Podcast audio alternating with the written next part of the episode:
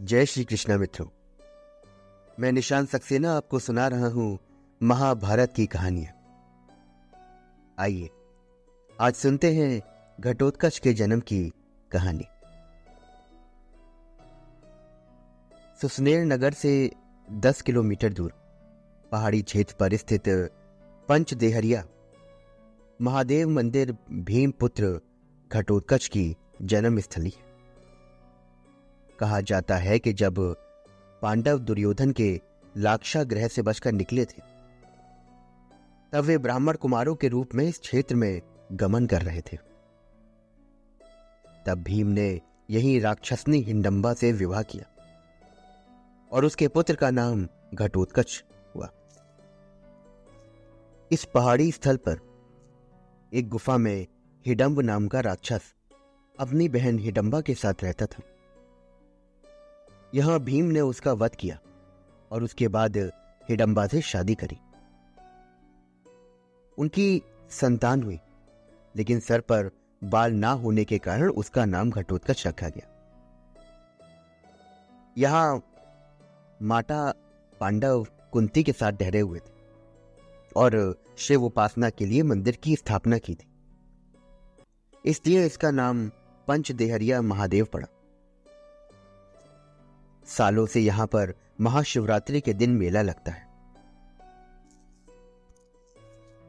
भीम पहले पांडव थे जिनकी शादी सबसे पहले हुई थी। भीम का विवाह एक राक्षस की बहन हिडम्बा के साथ हुआ था, जैसे कि मैंने आपको पहले भी बताया।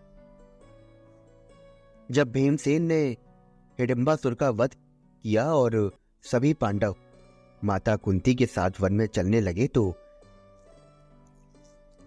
हिडम्बा भी उनके पीछे पीछे चलने लगी।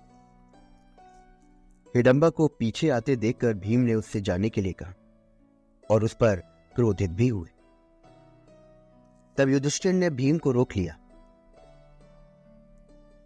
हिडम्बा ने कुंती और युधिष्ठिर से कहा कि इन अति बलशाली भीमसेन को मैं अपना पति मान चुकी इस स्थिति में अब ये जहाँ भी रहेंगे, मैं भी इनके साथ ही रहूँगी। आपकी आज्ञा मिलने पर मैं इन्हें अपने साथ ले जाऊँगी और थोड़े दिनों में लौट आऊँगी आप लोगों पर जब भी कोई परेशानी आएगी, तब उस समय मैं तुरंत आपकी सहायता के लिए आ जाऊँगी। हिडम्बा की बात सुनकर युधिष्ठिर ने भीम को समझाया कि हिडम्बा ने तुम्हें अपना पति माना है। इसलिए तुम भी इसके साथ पत्नी जैसा व्यवहार करो और ये धर्मानुकूल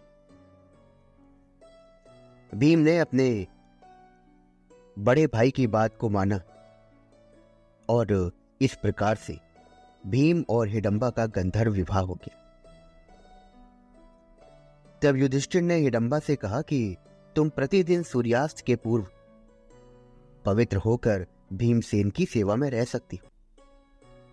भीमसेन दिन भर तुम्हारे साथ रहेंगे और शाम होते ही मेरे पास आ जाएँगे।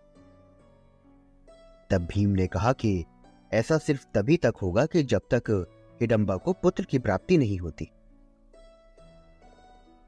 हिडम्बा ने भी स्वीकृति दे दी और इस प्रकार भीम हिडम्बा के साथ चले गए।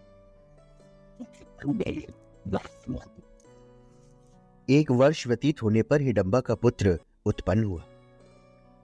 उत्पन्न होते समय उसके सर पर केश, यानी कि उत्कच ना होने के कारण उसका नाम घटोत्कच रखा गया।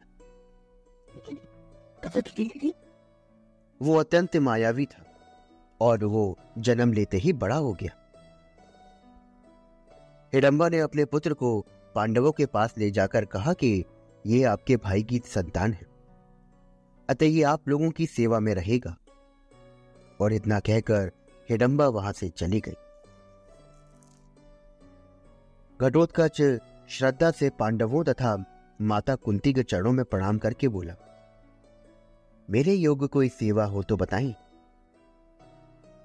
ये बात सुनकर माता कुंती बोली, तू मेरे वंश का सबसे बड़ा पौत्र है।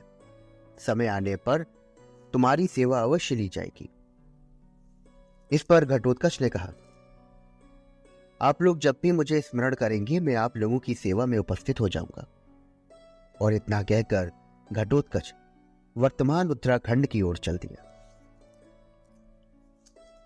कहते हैं कि हिडम्बा मूल रूप से नागालैंड की राजकुमारी थी, लेकिन पुत्र के जन्म के बाद पुत्र को पांडवों को सौंपकर वो हिमाचल प्रदेश की मनाली ज़िले में रहने लगी और यहीं पर उसका राक्षस योनि से दैवीय योनि में परिवर्तन हुआ।